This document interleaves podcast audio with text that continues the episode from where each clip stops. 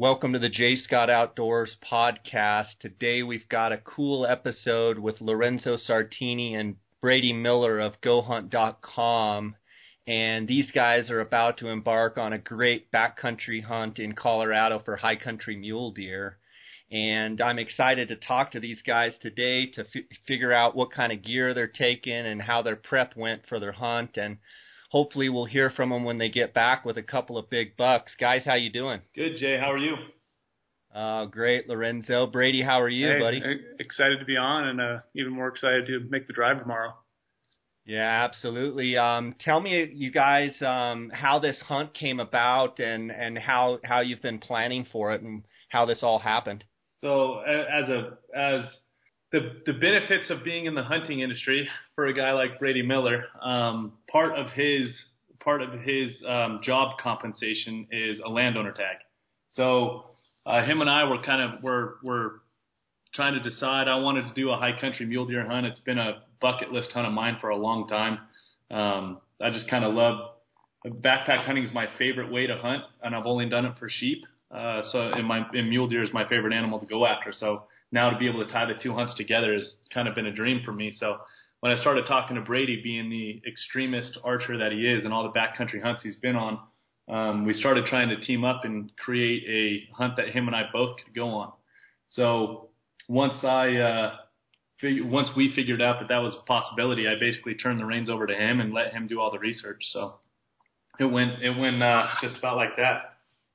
That's awesome. And tell me how um, using the Go Hunt Insider, um, how you guys have prepared for this hunt. Um, I'm real curious about that. So how we found where we were going to go, um, we leveraged our insider network. Um, a lot of the guys that we're plugged into and, and kind of um, know the things that we write up on and that we like to keep track of. So we tapped into those guys, those close guys to us.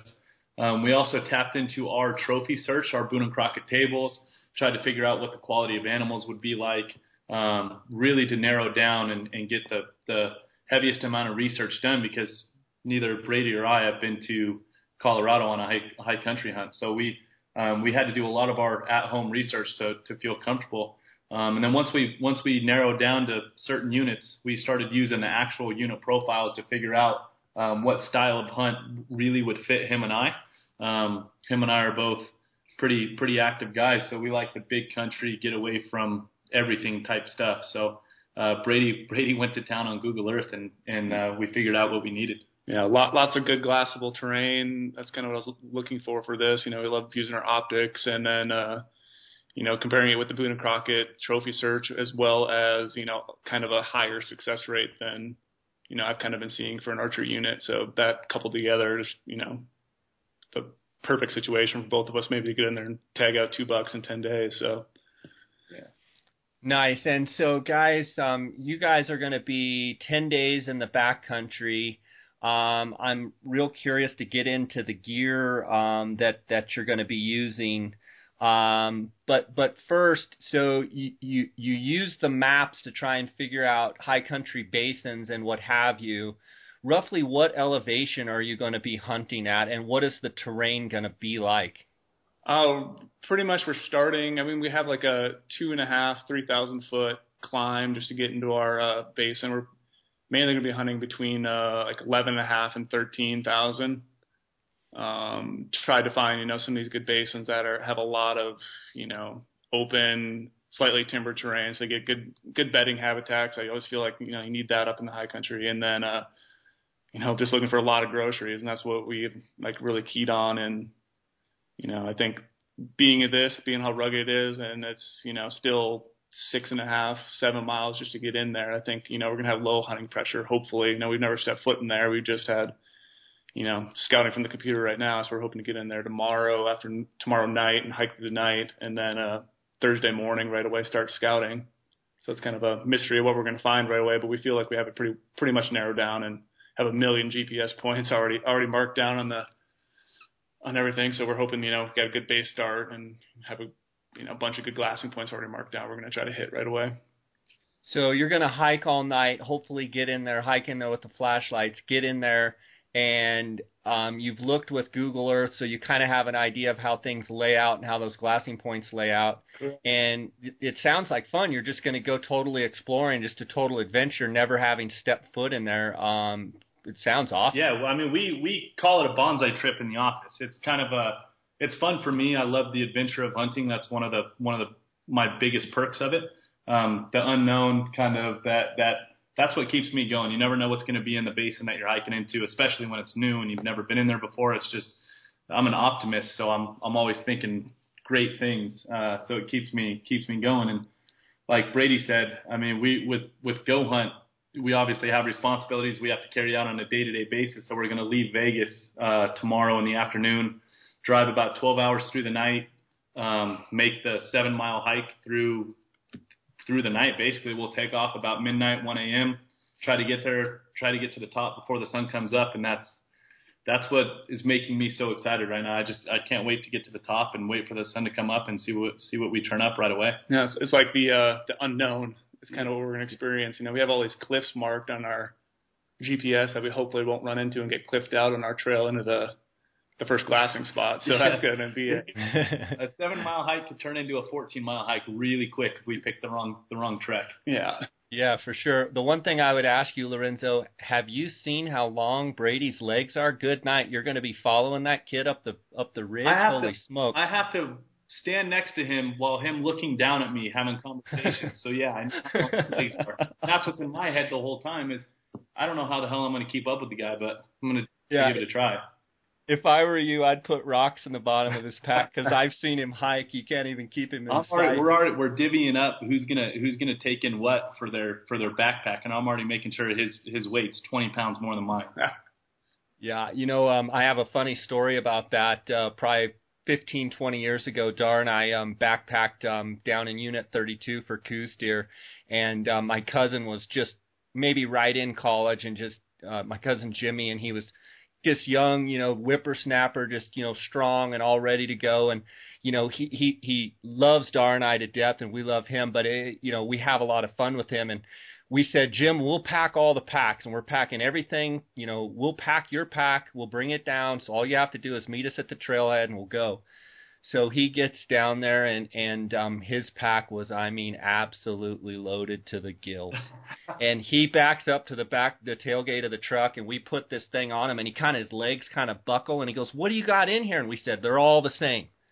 so, you know, being a tough guy, you know, he st- straps his his uh, strap and he says, "Which way?" And I said, "That way." And he says, "All right, follow me." And so he off he goes. So we're getting our packs laughing because we know what we did and we didn't think he'd just take off. Well, the trail we went was this huge switchback for probably the first mile, just back and forth, just straight up, gaining elevation the whole way. And and um, about halfway up, we we finally catch up with him, and he's laying on the trail, and he's got the thing zipped open, and he's pulling stuff out, and he gets to the bottom, and there was a 12 pack of Dr Pepper in the bottom of the backpack, and he looks and he goes, "I knew it. I knew not to trust you guys." And he's, you know, and he puts everything back in the pack, including the Dr. Pepper. He zips it up, puts it on, and goes all the way to the top. And we laugh about to this day. He carried a whole 12 pack of Dr. Pepper up there. And darn, I mainly did it as a joke. But um, awesome. so I, th- I think you ought to do that to Brady Lorenzo. Yeah, that sounds like a great idea. Maybe a 12 pack of beer. Um, guys, what kind of um, tr- trophy quality are you expecting? I mean, what kind of bucks are you thinking? I'll I'll start. That's a good question for me. Uh, I, I mean, everybody everybody knows what Colorado is capable of, especially in their in their uh, known to be trophy units. So, what's what's exciting to me this year is the horn growth and the bucks that have been coming out of some of these western states this year is just incredible. Um, from Nevada, Utah, Colorado, or not Colorado yet, but Arizona, things like that. I mean, the bucks have just been they've been amazing. So Colorado, for me, I have high hopes for that state this year. Uh, I've heard nothing but good things from the guys I know out there. They've they've uh, the Bucks they've been watching have put on some serious horn growth this year, just the same as Nevada and Utah Bucks have. So for me, I'm not crazy to think that um, you know a 200 incher is behind every tree in Colorado, but I definitely think a 180 inch deer is is possible, especially when I have um, a guy up there like Brady with me. I I I find myself having more confidence knowing that Brady's up there with me to to help turn up that 180 plus type deer. So that's my uh, that's I guess what's in my head. That's what I'm after. How about you, Brady? Yeah, I'd pretty much you know mirror that. I mean, I just being you know in a backcountry situation, I'm with the horn growth that we have. I would be in Colorado. I'm probably gonna hold out for 180 deer as well. I mean, I'm, you know, opportunity guy. So if I do see, you know, that 170, 175 buck, as long as the buck looks really nice to me, you know, I love big fork deer and big tall deer, you know, kind of what Colorado's known for. I'll, I'd be happy with that. You know, I'm just not, I'm not going to be too picky, but I'm definitely excited to see what we're going to run into with all this moisture we've had. Yeah, absolutely. Um, I'm actually still up in Colorado. I leave to head back to Arizona for elk season here in a couple days, and I can tell you we got here at the end of May, and you know May was extremely wet. Uh, June was wet. Uh, the first half of July was really wet, and um, you know the the the high country looks phenomenal. Um, I would say some of the lower stuff around here is drying out, but um, it should be a great year. Um, those deer should should be you know doing really well and should be great antlers. So um, it's going to be exciting to see how you guys do. I want to dive into um, gear for you guys and um, uh, talk. You know, have each one of you kind of go through your gear list and uh, what you're taking, and let's you know head to toe, uh, pack, tent, and let's just cover everything. Yeah, this is actually it's a good question. We've been talking about this in the office quite quite a bit because Brady and I are going on our backpack hunt this week for for archery um, in Colorado, and we have two other guys, uh, two other Go Hunt team members who are going to take off on a muzzleloader high country hunt. So we've kind of been bouncing ideas back and forth of what we're all taking in, and um, we've all kind of learned something new from each other. So this year, for me, uh, KUIU as always is going to be my my go-to gear. I'm going to have the 145 uh, merino bottoms on with the attack pants. I feel like high country. Um, it's going to get a little cold up there. I think our weather forecast right now is a little bit rainy and maybe sub freezing for the first couple days. Um, but I definitely think that's enough enough layers for for that kind of for that kind of weather. KUIU is, is awesome for keeping warm. So um, that's all I'm taking from my bottoms and the tops. I'm going 185 quarter zip merino um, with a down vest I don't I don't usually wear a vest unless it's down, just because for me it's extra weight for not a lot of warmth, unless it's the down, obviously. Um, and then a, the Spindrift down jacket on top of that in case it does get super cold, and then a guide jacket on the outer shell. Um, and then from there I run the KUIU NXT rain gear, which if it is raining, I'm not concerned at all. So that's the good news about that. Um, and then back, what, backpack for me is the I'm going to take in the KUIU 6000 Pro this year.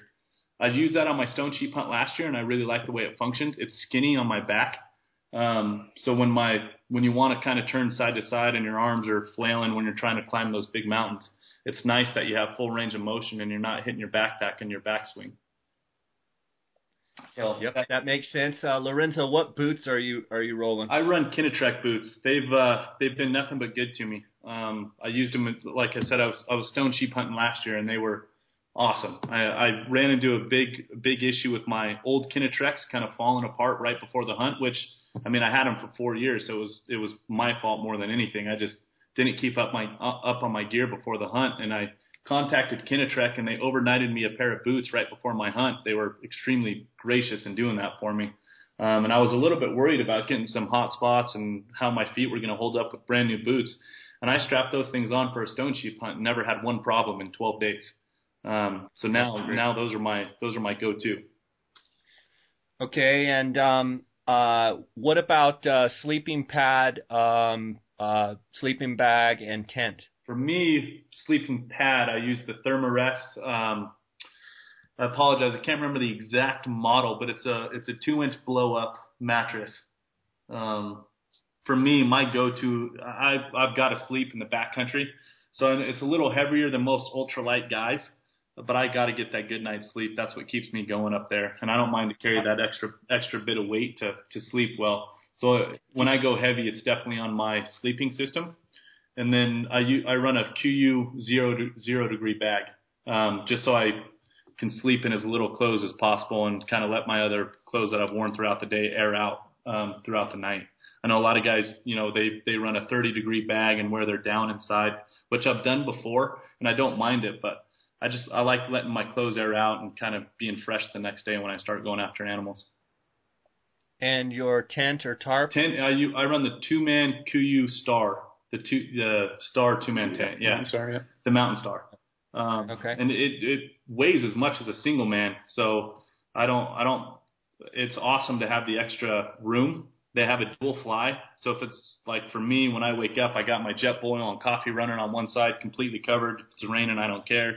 And then out the I can roll out the other side, throw my boots on, and go. Um, it's a it's an awesome setup. Great. Uh, Brady, what are you rolling?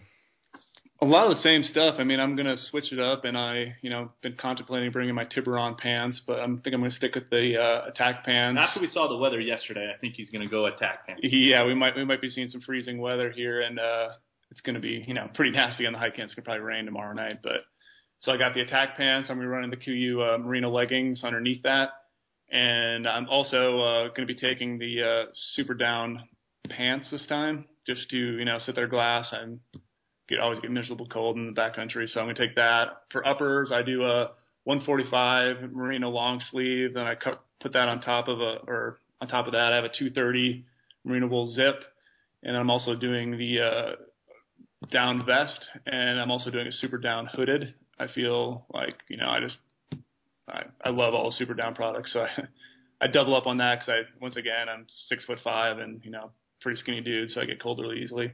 But then I, I switch it up. I, I don't really run a soft shell like Lorenzo does with the guide jacket. I always uh right now I'm running the Peloton as my outer layer. I feel like with that down combination I running the Peloton, I'm you know covered in a lot of situations. And then uh this trip I just actually got my new order of uh the Ultra NX rain gear from KUIU. So that's saved almost a pound off my rain gear setup. I used to run the Chugach and now I'm running that lighter stuff. So I think coupled with that, and I'm doing, you know, bringing some merino or not some merino, uh, some down mittens as well this time, just to, you know, once again glass and be able to stay comfortable. He told me that a day too late. After, Yeah, I was gonna say, Uh, Lorenzo, I might have to uh, next day air my mitts to you. yeah, I, I mean, after we saw the weather, he he held that on me. Didn't tell me that that was his secret go-to for glass in my. No. well, that's when when he finds a big buck, he's going to be like, "Your hands are too cold. You can't go after it. I will." Exactly. Hey Jay, you got to have some strategies up your sleeve when you're a tag team in the backcountry like that. So He might be taller than me, but I'm pretty stocky, so I might have to fight him for him. Yeah, I'm sure it'll be an interesting conversation when that comes. Um, Brady, uh, what tent are you running? I have a, a tarp tent. It's basically like a uh, just a regular tarp setup, like a you know a triangle frame, but also has a bathtub floor in it. So you know, keeps the rain out. It's like a it's a good three season tent. It's really you know long and low profile. So I, I'm switching up this tent this time because it has more guy lines, and I'm you know expecting a lot of wind in Colorado. It's kind of what I hear. Like you know, destroy tents in the backcountry. So I'm gonna do a low profile tarp tent, and uh, I run the exact opposite setup Lorenzo does for sleeping bag. I run the 30 degree bag, and then I uh, you know throw down down layers on when I get cold. So I just like that lightweight setup, and then I run the uh, Neo Air X Lite sleeping pad, just going super light again, and trying to stay comfortable. But I'll always lean more towards lighter weight than comfort. I just don't like carrying extra weight. Besides for you know That's where him and I differ. and and uh, Brady, what boots are you running? Uh, I'm doing the same setup. Uh, I do uh, really lightweight Salomon Speedcross three uh, like cross training shoes. I'm a you know being a I'm I just love running and hiking in shoes. I feel like I'm so much lighter and faster, and I know a lot of guys don't like that because you can get you can hurt your ankles. But I feel like you know I, I scouted them all summer. I train in them, you know, kind of makes my ankles a little stronger. So I I run the shoes just for lighter weight purposes and be able to feel rocks when I'm making stocks and to be able to, you know, just ease of moving through the terrain rather than stiff boot. Yeah, I would say, you know, the older I get, the more I go to a stiffer soled boot and um I I like you used to run real lightweight shoes and over time it's kind of caught up with me a little bit. You know, my feet you know, I've got a little bit of issues, a little bit of plantar fasciitis with my feet and and um so I'm sure you're younger than me, but I'm sure as time goes by, you'll probably end up having to probably go to a stiffer boot. But that's cool that you can still run the uh, lightweight uh, uh, shoe and probably just dance around compared to Lorenzo and I that are probably wearing you know three three pound boots. But exactly, you know it, it's a trade off. It is. Um, it definitely, is, especially when you get that morning dew in the morning. You know, my feet get soaked, and I don't run Gore-Tex, so it's you know I it has this definitely downsides to it compared to a leather boot like Lorenzo's running. But he's that he's that lightweight extremist. I mean, in, in the office, his nickname is the Spider Monkey, just because of the kind of stocks he can go on and how fast he gets it done. And yeah. when he cuts that much weight off, he just cruises through the backcountry. I've seen him. Um, I actually got to witness him uh, execute a javelina, and it was uh, done flawlessly and snuck right up there on him. And not that javelina are the sharpest critters in the in the in the field, but he, I mean, he literally snuck right up on this thing and and shot it down in Mexico. Sure so it, it happened pretty... faster than you thought it was going to as well. Oh yeah, it had, not only that, but he had it uh, packed up and and back to Jason and, and Brendan and I uh, very quickly, and uh, it was it was it was a perfect execution. I loved it. not. Um, guys, I know for ten days now, um, uh, where exactly are you going to camp in the first spot as far as elevation, and and how does that relate to where you think the closest water is, and and how are you going to handle that? Oh, that's a that's you're asking the million dollar question right now. We have three routes we're talking about, and I'm sure we're going to have lots of conversation on the on the truck ride out there. We feel really confident with all three. Um, there's the the the main trek we are going to go on to cut off the most distance so we can get in there and glass uh, when the sun comes up. The the hiking trail puts us right in the main drainage. Um, kind of, it, it's it's a little bit it skirts up the the cliffside, but it, it kind of gets into that timbery willow stuff, and um, we're getting pretty nervous looking at it more and more on Google Earth that we're going to blow something out of there when the before the sun comes up. Um, so we started picking some new uh, routes to go on a couple of them are longer and a couple of them are a lot more steep, so we're trying to figure it out. But as it sits right now, um, I think when we hike in there, we, we're going to take off Wednesday night, like I said, around midnight, 1 a.m., which should get us to the first saddle fairly early mm-hmm. um, before it drops into that main drainage we want to hunt. But I think we might just stop there, um, take yeah. a quick nap, eat some quick food, let our feet rest, let our backs rest, wait for the sun to come up and start glassing that that drainage from that angle because once we go in we'll never have that angle again. So we're thinking it might be smart just to stop there start glassing make sure that our camp spot that we did pick out which is on a on a high mountain lake basically so that we we know we're going to a place with no shortage of water. Um, so we might just stop there glass and make sure we're really making the right decision when we take off through that main drainage. Mm-hmm. So, in other words, you're going to get there, clear the basin before you literally clear it by walking through it. You're going to make sure that there's not a shooter buck or or two that you that you're going to blow out. As, as of like an hour ago, yes. Yeah, we've been changing that back and forth the whole time. Him and I. Yeah, and I, you only have about 12 hours to change the plan eight more times. Yeah, it's probably going to happen the way the way I am. I mean, I this kind of stuff just stays on my mind. It's the kind of stuff I love to think about. So I mean, today we, him and I both have obviously a lot of stuff to get done before we're out of the office and out of touch for 12 days total. So, um, needless to say, I don't think I got much done today because this is what's been on my mind the entire time. That's awesome. So the the plan of attack is to do that, but then get to the high mountain lake where you're going to set up, um, where you'll have plenty of water, and then uh, I, I take it that you've got several ridges that you can access from this this high country camp um, and look into several basins, or will you pretty much be focused on one? Yeah, I'll, I'll let Brady uh, get into the nitty gritty of that because I mean he it's amazing the kind of stuff he turns up on Google Earth. He wrote an unbelievable article um, for insiders about how to use Google Earth in its full power. Um, but yeah, I I we were talking basically, and, and Brady went to work and figured out this spot that uh, it's got ample amounts of ridges, tons of you know lots of canyon heads are all coming up to one pretty central spot. So we're not going to have to cover a lot of a lot of ground once we're up there to, to glass them. But I'll let uh, Brady talk kind of how he figured that out. Yeah, and I, I would like to add that um, Brady, I know you and I have talked. Uh, I do want to do a podcast episode uh, sometime when you get back and just do a total episode on Google Earth and let you uh, probably walk me through. I'll be on my computer and, and I use Google Earth, but I know I can learn some stuff from you. So I think that'll be a great episode that people will look forward to. Yeah, I'm totally looking forward to that. Uh, the way uh, I kind of found this camp spot is well, we obviously have you know a small little lake we can camp at, but I don't plan on doing any glassing really from there. I just want that aspect for water and also for you know shelter from wind and any of the elements we might be facing. So a lot of this spot it's kind of perfect because in multiple different ways we can go. We have like a 30 minute hike, you know, to get back up on the ridge to glass, and from there, you know, just another five ten minutes down that ridge, we're glassing two other basins. So we have like a basically a big like pyramid spot I can get up onto and is in a very very short period of time. Just scoot down one part of the, the triangle, come back to the central part, glass another basin, come down the other central part,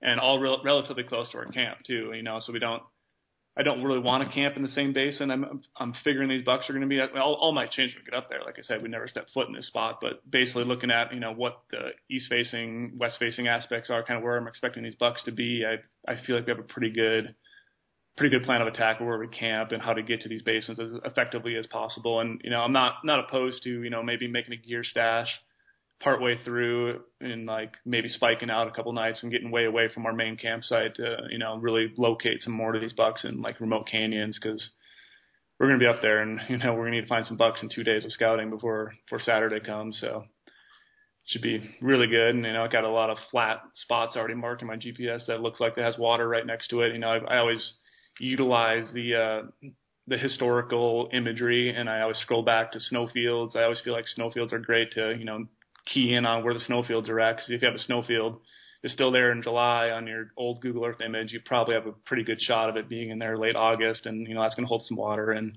Colorado's loaded with water, so I'm not really totally concerned about that. But it's kind of some things I always look for when I was you know hunting in Nevada. He yeah he I mean the second he came into my office saying he found where to hunt. I mean he utilizes all those tools on Google Earth about the sunrise and sunset, where the you know the first canyons and first faces to get light and those types of things. Those east, east and west facing slope, north and south, north and south facing slopes. And when he came in and was showing me it, I I mean it's like I, I don't know if there's an, any better spot on this in this unit or on this mountain that you could possibly hunt because like he said, this pyramid scheme, no matter what's going on or where we find these bucks, there's always a way to get the proper angle on them. That's awesome, Brady. Um, uh, educate me a little bit on your idea of where your bucks will be. Will they be pretty much in the open um, all day? Will they go into the timber, or you'll be above timberline? Uh, you know, will they be on the north slope, south slope, east? You've said that. Tell me what you expect the bucks to be uh, without even having been up there. From you know what I've kind of gathered from some of the high country stuff I've done, I always I'm a big fan. I never like glassing uphill. I I don't know how some guys do it. I always like being way above bucks and glassing down in them as much as possible. So a lot of us yeah, might be glassing, you know, quite a long distance away, but at least we're going to be above the bucks, glassing down in. I like glassing down into the willows, glassing down into the timber. Um, I'm big on, you know, any east facing aspect. I love. Seems like the east facing aspect, you know, gets a little bit more moisture and holds a little bit more groceries, and that usually tends to hold deer in there you know, morning feed and I normally bed right near there too. So I'm looking at, you know, a lot of, a lot of big timber strips that also have, you know, willows close by. So they have good feed and obviously good cover right next to it. And, you know, I, I really like the east facing canyons that also have, you know, that are really tight and not really like, not a, you know, giant area to glass over because you have to work over such a large, you know, mountainside in a short amount of time in the morning and I'd rather, you know, glass a short little canyon, you know, pick it apart in, you know, 30 minutes and then, you know, pack up my spotting scope and everything and move down the move down the ridge a little bit and glass another aspect really quickly just so you can get in all those little pockets because you never really know. You know, the willows could be too tall for a buck and all of a sudden you can't see them and there's those, you know, those timbers and little folds and so I just try to, you know, utilize a lot of glassing in the morning, a lot of moving. If I don't find a deer, I'm going to be moving and trying to find a new a new way to, you know, glass in there because they, do you feel do you feel like these deer, these high country deer, if they're there and they're feeding, you're going to see them, and so by glassing, if you don't see them, you feel like by by moving yourself, you're actually covering way more country because you're going to see them if they're there. Exactly. That's the. I mean, if I I feel like we we can see them with two spotters, especially, and you know, covering the terrain we need to cover to try to find a buck who's never been in there. We're gonna. I feel we need to be, you know, picking it apart as best we can from the highest angle we can find that offers us, you know, that a good vantage point into the thick stuff, and then moving down the drainage right away. I feel like we need we need to cover cover the distance and you know find that core area because if they if they're not there, we're going to figure that out really fast. And if we don't see does, we don't see you know small run bucks, we're gonna you know, you know it's not probably a big one in there. We're gonna have to you know check out a new spot. Okay, you hit something there that I got a question. If you're seeing quite a few does and quite a few small bucks, is that a, not a place that a high country buck hunter wants to be looking? Do you want to be finding, you know, bucks? Obviously, this time of year they're bachelored up, but um, if you're seeing a lot of does, does that immediately give you a, a red flag? Yeah, I always I always call it uh, hunting the nursery because uh, you you sit there and look over a spot and all you see are does and you know fawns and maybe little spikes and little small forks here and there. You're you're in the nursery. You're in the you know safe uh, doe zone area. You're not in that high country bachelor buck group. You know, like I feel I feel like I just if, I, if you find a lot of does, you need you need to kind of move on. There's not going to really be a big buck in the area. Maybe every now and then, you know, you obviously glass up a spot and there'll be a big buck in the bachelor group and there'll be a doe or two sticking in there. You know, as extra eyes, but you see a lot of does and a lot of like fork horns and three points. You know, you should probably think about moving on or maybe getting up a little higher. Maybe you're a little too low and, you know, gain some elevation and glass a new area out. Have you noticed that deer, um, you know, do they like cliff lines? Do they like to bed below cliff lines? Or are there certain characteristics where if you walked into a basin, you like, I hope there has, I, or I hope this is in the basin? Is there something that you you just you key in on? I I really like uh, you know cliff edges and anything that would uh, enable me as a bow hunter to get close. So I, uh, in, in scouting this out, I found a lot of good cliffs, and right below the cliffs, there's ample amounts of groceries. So I mean, there's good willows, or good feed right in there, and that's kind of like key on is try to find the try to find cliffs, try to find boulders, anything you know for a bow hunter is going to allow me to get closer and also have you know a good a good chance that a deer is going to still hold in there throughout the day, not just maybe feed there in the morning and then you know work a quarter mile away to his bedding area. I want them to be able to, you know, be there kind of all day. That's kind of the, the terrain I like to, you know, focus on. Is it typical in the high country to have a buck up feeding and have him bed pretty much within, you know, 10 yards of where you see him, or do do they move a lot? Yeah, I, I have seen it totally both ways. Uh, a lot of stuff I have uh, in Nevada, you see them in the morning, they're going to bed in that same spot. They're going to be there in the evening. They work the same ab shoots all the time. So I haven't really seen a, a, a ton of movement, but you know I have seen a uh, you know buck I was watching last year. He moved, I believe it was like a quarter mile to half mile. He always made a big loop in the basin every day. He was always in this high stuff early in the morning, and then his bed spot was totally down the bottom, moving way away, getting out of the sun as much as he could. So I mean, they. I, I would think that um, if a if a deer stays in one little spot, it could be difficult depending on the spot. But if you get quite a bit of movement and you watch them enough, you could probably make some predictions as uh, in ambush spots. Yeah, yeah, ambushing is gonna. I'm really hope we can utilize an ambush tactic up here because the, the terrain from what I'm looking at, you know, scouting it on Google Earth, it, it looks like it's going to be a good spot to ambush, especially all these little like ab shoots I have scouted out that bucks are going to be in and, you know, moving up to their bedding area. And, but I want to ask you both. Sorry, Brady. Go oh, ahead. no, I'd, I'd rather, much rather take, take a buck in its bed though. I'd rather, you know, have a buck looking away, totally snoozing out rather than him walking around and, you know, doing that. I'd rather, I'd rather shoot him from their bed as much as possible, but we, uh, gotcha. Gotcha, gotcha. Guys, we're going to take a quick break here and hear from our sponsors, and we'll be right back. Guys, GoHunt.com Insider has been the title sponsor of this podcast uh, from the beginning, and I want to thank them for their sponsorship. I wanted to give you guys the opportunity to win a free $50 KUIU gift card when you join Insider. All you have to do is go to www.gohunt.com forward slash insider find and click on the blue Join Now button. Use the promo code JScott at checkout, and they will send you the $50 KUIU gift card.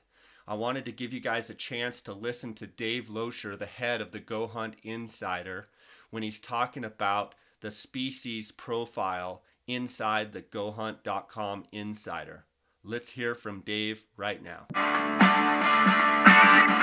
We also have our state species profiles, and within these profiles, you'll have the ability to see exactly which counties are producing the best bucks or bulls in the state, as well as breaking it down into a unit by unit basis. And under these species profiles right here, you can select a, a particular species you might have interest in. Let's just say it's uh, let's just say it's elk, we can click right here on elk species and it'll show the different states where that species is offered. We'll click Nevada and on the right hand side here within the map you can see, and I'll expand it right here for better view, it'll show the different units that apply and offer big game hunting for the species of elk. And within this profile, a quick summary about the elk and the situation within that state. The news, the notes, and alerts that talks about maybe some current things that have happened under the state of Nevada right here. The percentage of harvested bulls with at least six points on one antler. The number of tags offered across the state for residents and non-residents for that particular species. For Boone and Crockett, we've actually pulled down the typical and the non-typical and broke them into two different categories right here the number of entries county by county. Now, additionally, we're going to go in a little bit deeper here, and we've actually broken it down on a unit by unit basis. Within this particular county, you can see these units are the units that that lie within that county. Even if a portion of that unit is in there, it's going to be featured right here.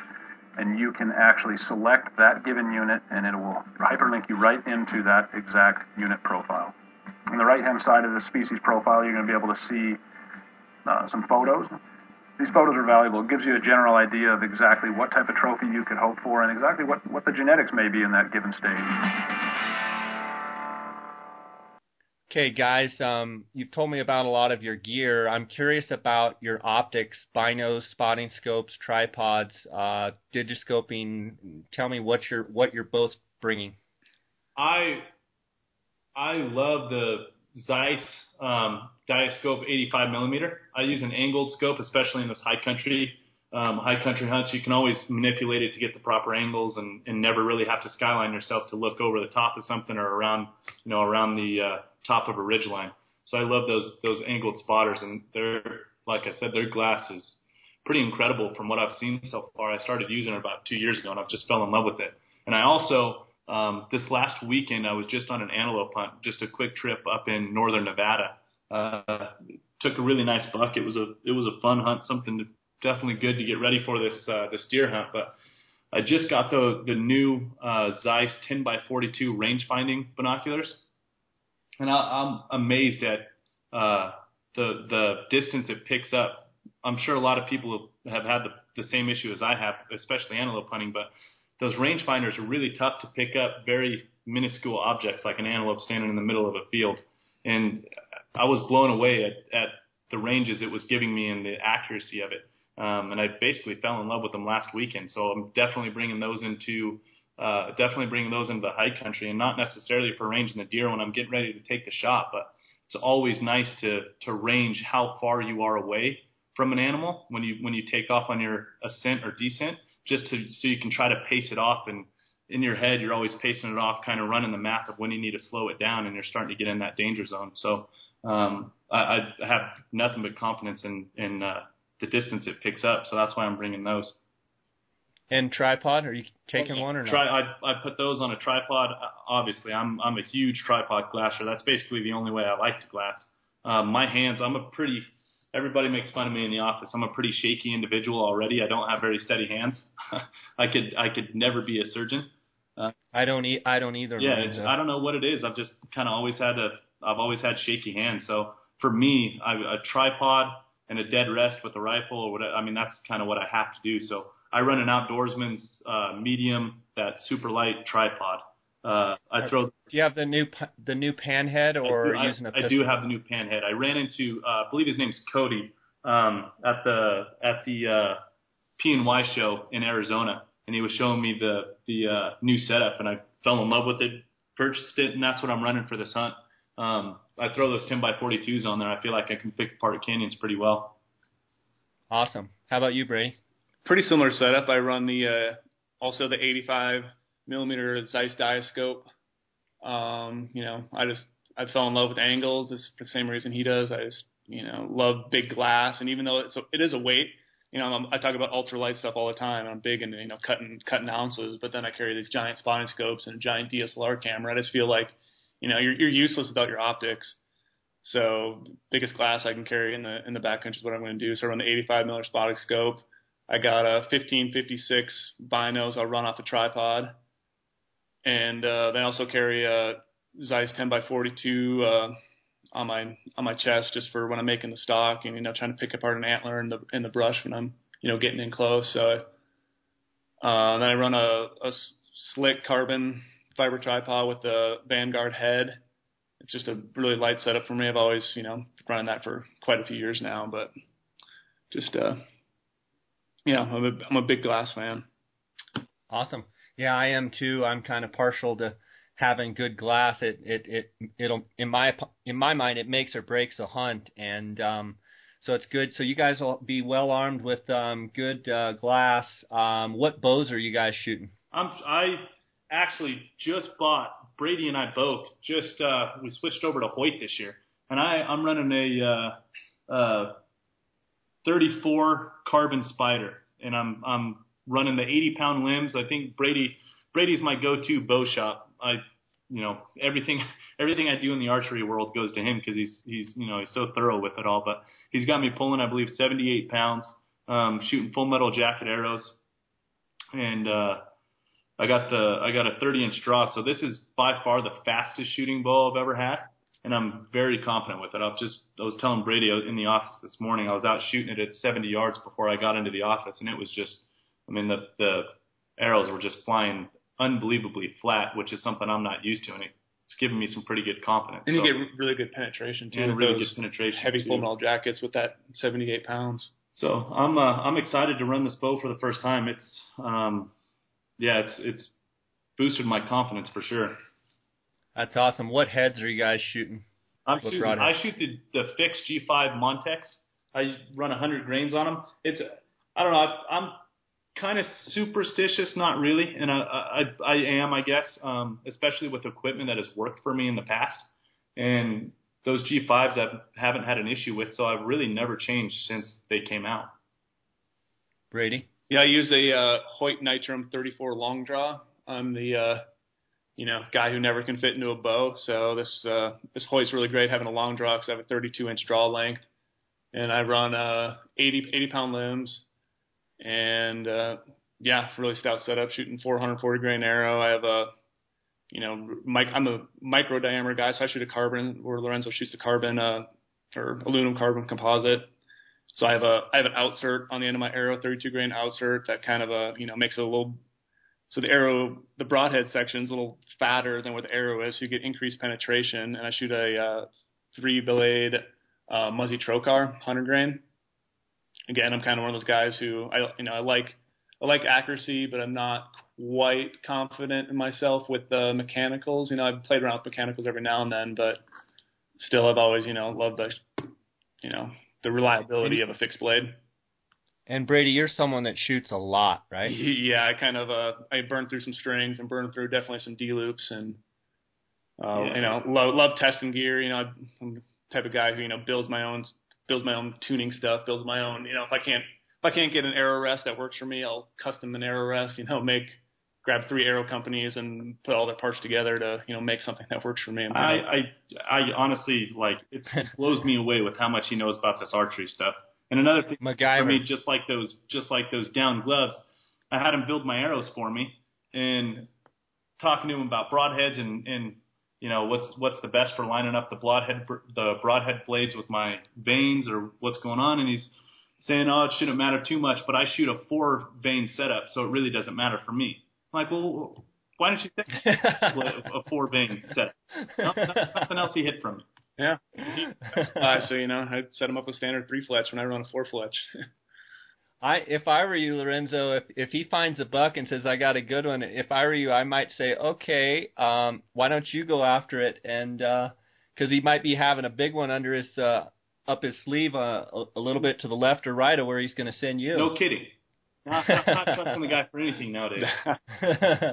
um, knowing you guys, you probably shoot in your office um, if if it was allowable there at GoHunt.com. Off, I mean, Off the record. off the record, we maybe Don't worry, there's only a half a million people listening. maybe we've had a couple bow shooting competitions during lunchtime. Maybe. Maybe. Maybe, yep, yep. I'm not saying we have definitely. I'm just saying maybe we have. That's awesome. That's awesome. Well, guys, I, I'm really excited to hear how you do. And one question I will have is, if you shoot a deer, deer early, one of you, um, is is the plan for one of you to pack it down and and and then come back up, or what? What's your thoughts on that? The early indication is yes, and it's Brady, even if it's just because that guy can cover country like no other. Um, the other, the other, the other, uh, we've thought about it quite a bit. Um, it's going to be fairly cool. Um, the other nice thing, obviously, if we kill a buck early, it'd be nice to have some nice protein dinners going forward. Yeah. Uh, so I would, yeah. I would doubt it'd be like the next day or that night. Maybe a couple days later if it's starting to heat up and we're worried about that velvet or, or hide slipping. Um, but we definitely have it on top of mind, and it's already been voted that it's Brady going out. if I if I go out, I'm coming back in with an elk tag. So. so you're saying Lorenzo, it was a unanimous decision? yeah. yeah. That's the other cool thing Brady just brought up. There's over-the-counter elk tags in our our area too, and we've heard of some pretty good bulls in there. So technically, if the hunt goes wildly well, uh, we might go back in for some for some bulls too golly, I, you're you guys are lucky I'm not going. If I'd probably hear the first bugle and off I'd go down there chasing chasing a five point bull. I'm actually sure. kind of nervous because it's I, I haven't had an elk tag in a while. I mean, obviously, you, once you start drawing elk tags and getting elk tags, they disappear for a while afterwards. Um, so first bugle I hear, I'm kind of nervous. I might be more focused on that than trying to turn up some deer. Yeah, for sure. So, uh, guys, it's been an awesome interview. Um, Lorenzo, tell me what it's like having Brady work for you. Yeah, he's he's uh, I, I would even say I don't even think he works for me. He's he works with me. He's a he's an awesome guy. He anything you give this guy, he gets it done. That's what I absolutely love about him having him on the team. We always call him the our soldier in the office. No matter what's on his plate or how busy we get or overwhelmed, he always finds time to get it done. Plus, he always find, finds time to get out of the office and you know make us look good with how much he knows on archery hunts and the kind of work he puts in with his actual hunting and his hunting capability. So he's, I mean, he's uh, got a very bright future with GoHunt, that's for sure. He's uh, just accountable and you know very trustworthy. So I, I very much enjoy it. And like I said earlier on the podcast, going into this hunt with Brady, it actually boosts my confidence. Uh, obviously, I've had other hunting partners in my day, but this is the first true hunt that Brady and I are kind of going on teamwork, team basis, trying to peel this thing out and figure it out as best as possible. And it's probably the most confidence I've had going into a hunt. Awesome, Brady. What's it like working working with a guy like Lorenzo? I mean, he makes he definitely makes you feel like family right away. It's a uh, you know, it makes those days when you, uh, you know, feel like you just showed up at the office and you look at your watch and it's already three o'clock and you're like, how did this day to go by so fast? You know, it's just being able to bounce ideas around with guys in the office and, you know, get, you know, creative decisions for, you know, assigning articles and, you know, support of, you know, I want to write this article and they're totally fine with it and we roll with it. It's, you know, great to have that and just be able to, you know, every day look forward to, you know, showing up to work and, you know, putting in the time and, uh, you know, seeing the outcome it does and seeing the, the reaction from people who, you know, read our articles on the website and, you know, dive into the good insider content. And it's fun. It's fun being a, you know, part of the, you know, family here and, you know, it's enjoyable. It's awesome. Yeah.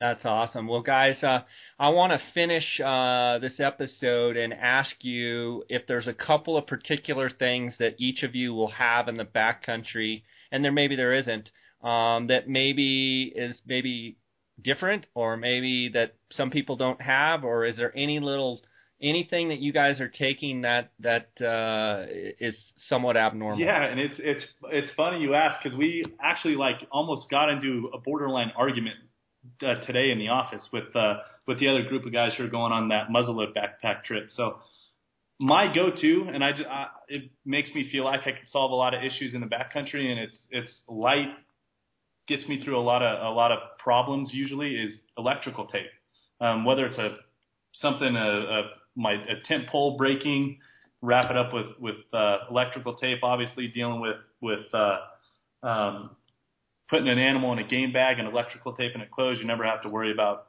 um, velvet getting messed up or or hide getting messed up, anything like that. And I just feel like it it solves a lot of problems. If your tripod head breaks, you can strap it straight down to the tripod again with that stretchy, elastic, sticky uh, feel to it. So that's kind of my my go-to and um, I got, I think, outvoted in the office that that wasn't the most important thing, and so I had to defend my my standpoint pretty heavily. I feel like I did a pretty good job with it too. How about you, Brady? Uh, well, I got I got two things. I mean, uh, you can't have backcountry without without coffee. So I feel like coffee can solve a lot of world problems. Um, this guy drinks like eight coffees a day too, by the way. And he's skinny as a rail too. Yeah. He doesn't have an ounce of fat on him. Exactly. so we, so we have that going for me, and uh, you know, pretty much you look at any piece of my gear, and if I can get it in titanium, I will have it in titanium, and I don't know. I just feel like anything I can have titanium, make it lightweight, I'm going to do it. You know, customize. You know, I have a Jetboil stove, but it's a customized Jetboil stove with a titanium, you know, burner on top of a, you know, other little screen to help make it more fuel efficient. And you know, I'm just a, you know, if it's there's there's ways to make everything better, and I feel like titanium kind of solves that. So I'm a, you know, when it comes to gear junkies, it's lightweight, durable, strong. It's it's just what I need. I'd like to see a picture of that. I'm looking forward to seeing a picture. You know, uh, one thing I forgot here, and I think if I didn't um, ask it, I think it would be uh, uh, bad on my part. Um, let's cover real fast um, uh, the food food you're going to take for a 10 day trip. This is also where him and I differ heavily. Uh, along, along with the sleeping setup, I I'm a big fan of eating well in the backcountry and never feeling like truly you have to ration, just in case you go on a couple big stocks and maybe it didn't work out your way and you expended a lot of energy and and energy's down, morale is down. I feel like a good meal and a nap can can fix a lot of those issues, especially with a comfortable bed, like I was talking about before. Um, so my I pack one and a half mountain houses a day.